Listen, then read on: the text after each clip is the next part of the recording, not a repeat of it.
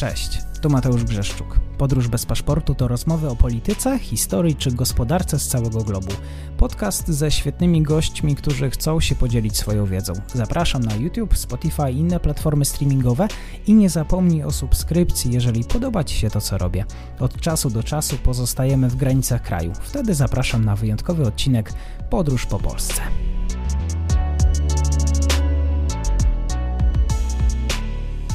Dzień dobry wszystkim e, słuchaczom. Dzisiaj moim gościem jest e, Kamil Całus, Ośrodek Studiów Wschodnich. Dzień dobry, cześć. Dzień dobry, cześć, bardzo mi miło po raz kolejny. Dzisiaj zajmiemy się tematem relacji rumuńsko-ukraińskich, relacjami, które są dosyć trudne od tego 2017 roku. Wtedy to pojawił się temat ustawy ograniczającej na Ukrainie prawa językowe mniejszości narodowych. Dotyczyło to oczywiście nie tylko Rumunii, ale i Polski, Bułgarii czy Grecji, ale wydaje mi się, że tutaj będzie potrzebny ten rys historyczny dla zrozumienia tego tematu.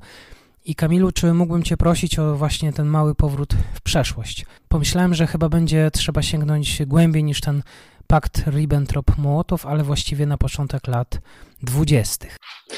Możemy w ten sposób, a możemy spróbować zacząć od lat 90. i potem się trochę cofnąć do lat 20. Może w ten sposób będzie to y, też, też, też miało uzasadnienie. E, także jeśli pozwolisz, to w ten sposób to zrobimy. Bo generalnie jeśli chodzi o perspektywę y, rumuńską na Ukrainę, czy w ogóle stosunek Rumunii do Ukrainy i to, jak układały się stosunki między tymi państwami, od, e, od lat 90., no to powiedzieć, że nie układały się najlepiej, to nie powiedzieć do końca poprawnie, dlatego że Rumunia z jednej strony odnosiła się do Ukrainy z dużą nieufnością, a z drugiej strony nie była za bardzo zainteresowana rozwijaniem tych relacji. Innymi słowy, tak naprawdę między rokiem 90 a rokiem 2014, no czyli przez aż 24 e, lata, ćwierć wieku, tak naprawdę te relacje były takie bardzo symboliczne. Rumunia miała skłonność do postrzegania Ukrainy jako państwa bardzo niepewnego pod względem politycznym, jako swoistego przedłużenia Rosji no, czy tam po prostu jako państwa poradzieckiego, które w zasadzie, mimo tego, że czasem jest trochę bardziej prorosyjskie, a czasem trochę bardziej prozachodnie, to generalnie jest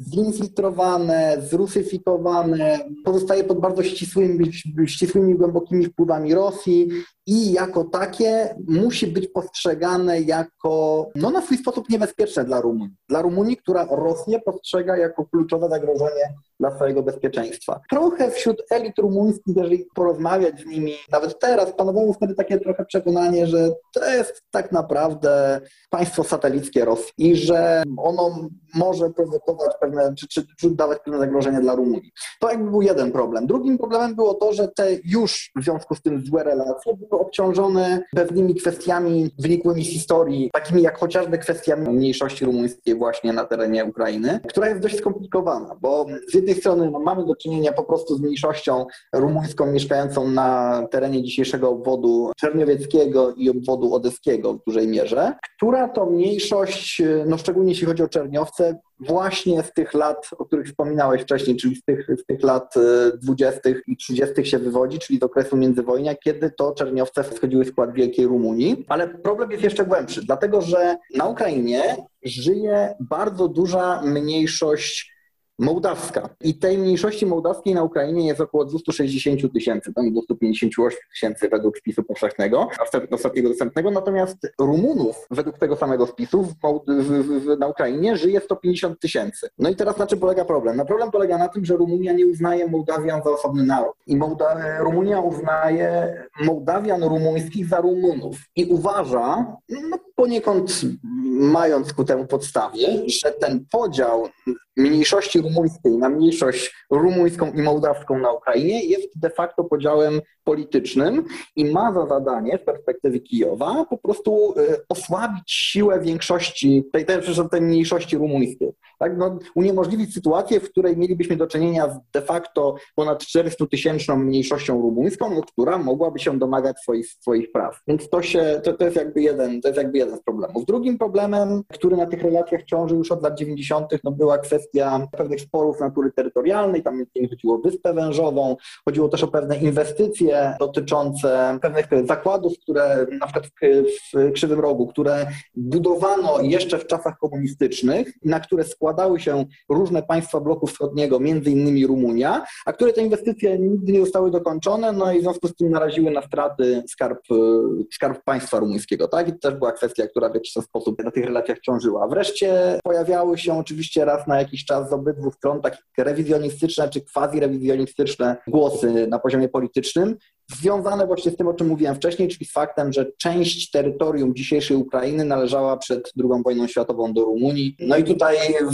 pewną taką anegdotyczną zupełnie historią, historia z niedawnego, całkiem z niedawna, bo bodajże z roku 2019, kiedy to w internecie pojawił się taki krótki, zupełnie humorystyczny zresztą film, na którym rumuński prawdopodobnie autor przedstawił taki scenariusz odbicia przez Rumunię czy zajęcia przez Rumunię czerniowców. No, to był film zupełnie marginalnego youtubera, tak, który to zrobił zresztą dla żartu i to nawet nie był, to nawet nie był człowiek w jakichś poglądach nacjonalistycznych. Natomiast doprowadziło to do tego, że zainteresowały się tym filmem służby rumuńskie. Jeden z prokuratorów wojskowych, konkretnie generalny prokurator wojskowy, Anatolii Matios, zwołał posiedzenie szefów sztabu armii dyplomacji ukraińskiej, e, żeby przedyskutować ten film. To co pokazuje jakby do jakich paradoksów dochodzimy, no, ale też pokazuje jak żywe są te obawy dotyczące mm, rewizjonistycznej polityki Rumunii wobec, wobec Ukrainy. Tak? Nawet prezydent Zełański w styczniu 2020 roku w, w trakcie obchodów Dnia Jedności mm, Ukrainy posłużył się takim określeniem, że w 18 roku rozpoczęła się rumuńska okupacja Bukowiny Północnej. No i to też oczywiście spotkało się w Rumunii z takim odzewem, że no ale jaka okupacja, tak? Że to przecież są ziemie rumuńskie, okej, okay, one są dzisiaj na Ukrainie, nie mam nic przeciwko temu, ale nie możemy tego okresu nazywać okupacją. Także tego typu rzeczy też się odkładały właśnie negatywnie. Znaczy one się nadal odkładają negatywnie, ale wtedy już się odkładały negatywnie na relacjach dwustronnych. No ale potem przyszedł rok 2014, przyszła wojna rosyjsko-ukraińska. E, ale jeszcze tutaj rozwijając ten wątek, jak właściwie Rumunia traktuje sprawy swoich rodaków? Te kwestie mniejszości często padają na żyzny grunt, elektorat wyborców, widzimy to na przykład na przykładzie węgierskim, ale pytanie, czy dla Rumunów te kwestie swoich mniejszości są dla nich jakkolwiek priorytetem?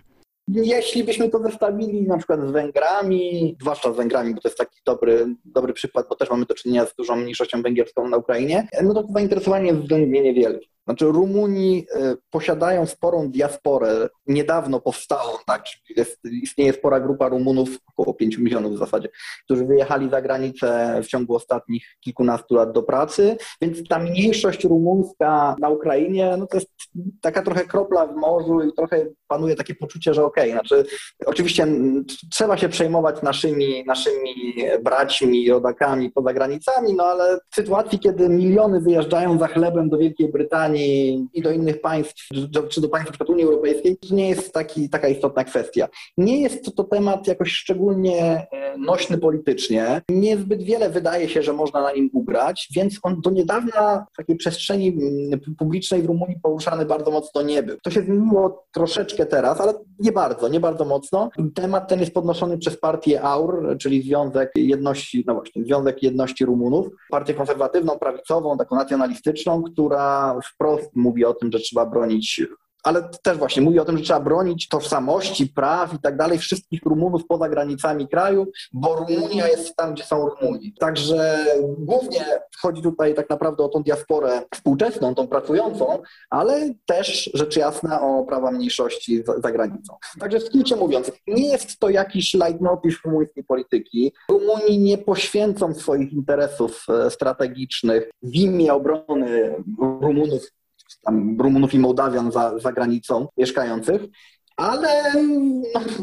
podnoszone są niekiedy głosy, że, że trzeba coś z tym zrobić. No i na przykład zdarzały się sytuacje, w których władze rumuńskie próbowały reagować w jakiś sposób na to, co robi Ukraina. W 2017 chociażby tak, kiedy to, jak, jak wspominałeś, wprowadzono mm, te ustawy dotyczące oświaty w Rumunii i oświaty mniejszości, mniejszości przynajmniej nie w Rumunii, tylko na Ukrainie, to prezydent Klaus Johannis odwołał planowaną wizytę w Kijowie jako symbolikę protestu. Tak? Także były takie, były takie sytuacje, ale mówię, to, to, to nijak tego nie da się porównać na przykład do tego, jak wiele uwagi temu poświęca w swojej polityce Budapeszt. W takim razie wracamy do Krymu. No właśnie ta agresja rosyjska zmieniła podejście Rumunii do kwestii bezpieczeństwa. Sam Krym od delty Dunaju, z tego co wiem, dzieli blisko 200 e, kilometrów. Rumunia w ramach NATO wsparła obronnie Ukrainę w przeciwieństwie do Węgier.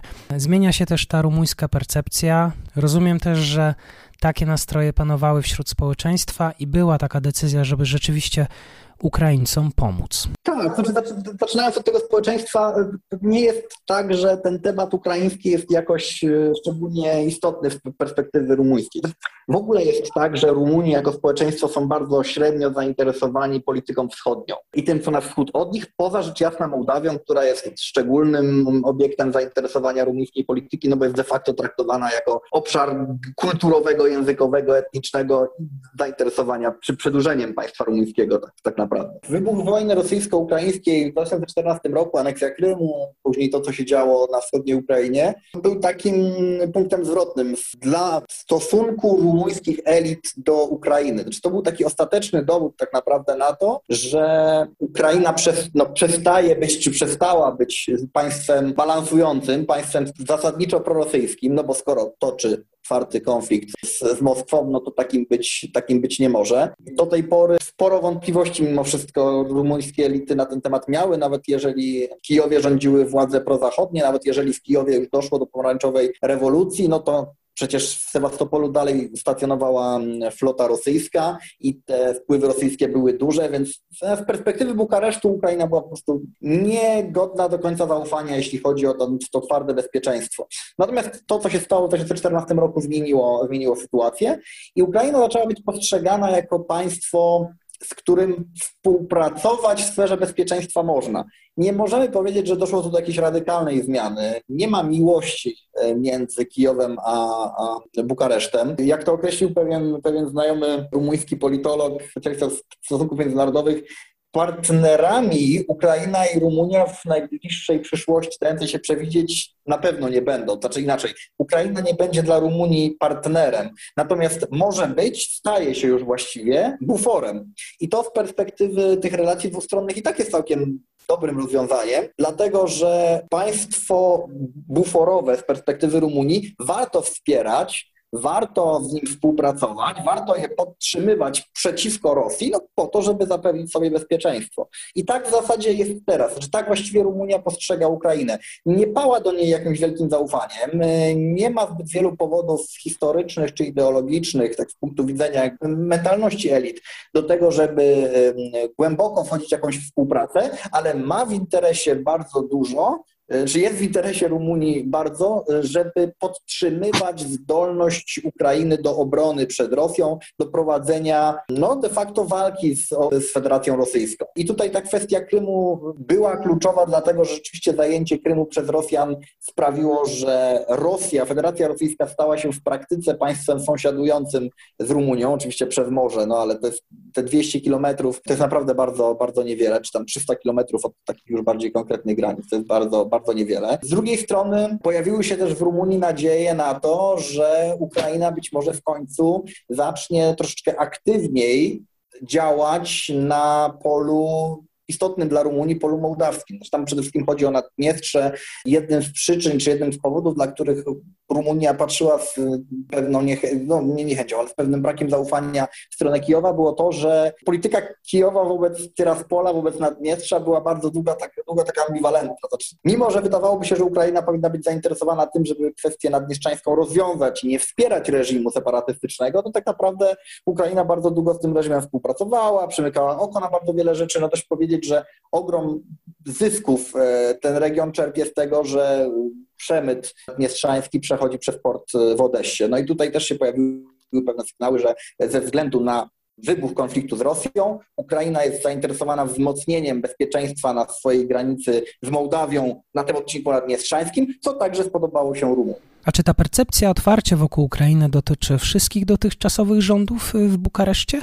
W ogóle kwestie wschodnie poza Mołdawią w polityce rumuńskiej nie są priorytetem i nigdy nie były. Problemy w relacjach rumuńsko-ukraińskich także nie były, one nie, są, one nie są jakoś szczególnie duże tak naprawdę, nie są szczególnie trudne dla, szczególnie dla wyborcy rumuńskiego, tak, no bo co przeciętnego wyborcę, e, wyborcę rumuńskiego interesują jakieś problemy dotyczące sporu o wyspę, czy, czy kwestie majątkowe z Ukrainą, czy nawet kwestie mniejszości rumuńskiej na terenie Ukrainy. Także priorytetem to nie było. Wola, no okej, okay, no wola oczywiście rozwiązania na poziomie deklaratywnym zawsze panowała w Rumunii, ale mówię, to nigdy nie był jakiś, to nigdy nie był priorytet. Priorytetem dla Rumunii w polityce zagranicznej jest bezpieczeństwo. Te, te, dwie kwestie, czyli polityka zagraniczna i bezpieczeństwo. Polityka zagraniczna Rumunii to jest de facto funkcja polityki bezpieczeństwa, o tak to należałoby ująć. Dlatego też na przykład, tak, Rumunia po wybuchu konfliktu rosyjsko-ukraińskiego po 2014 roku nigdy nie posunęła się do tego, do czego posunęły się Węgry na przykład, tak, które w pewnym momencie groziły zablokowaniem współpracy Ukrainy z NATO, no, no bo z perspektywy rumuńskiej to było przeciwskuteczne. No nie, Bukareszt nie będzie poświęcał interesów bezpieczeństwa kraju, a tak postrzega wspieranie Ukrainy dla no, poprawienia sytuacji mniejszości rumuńskiej w tym, w tym kraju. Zresztą dodajmy, że mniejszości, która no, nie, ma złej sytuacji, o tak to ujmijmy. Znaczy, na przykład sytuacja mniejszości ukraińskiej w Rumunii, jeśli chodzi o edukację, jest zasadniczo gorsza niż sytuacja mniejszości rumuńskiej na Ukrainie, chociażby biorąc pod uwagę liczbę szkół uczących e, tu w języku rumuńskim, a tu w języku ukraińskim. Tak? No, w Rumunii istnieje tylko jedno liceum ukraińskojęzyczne w Sychocie Maramurewskim. E, także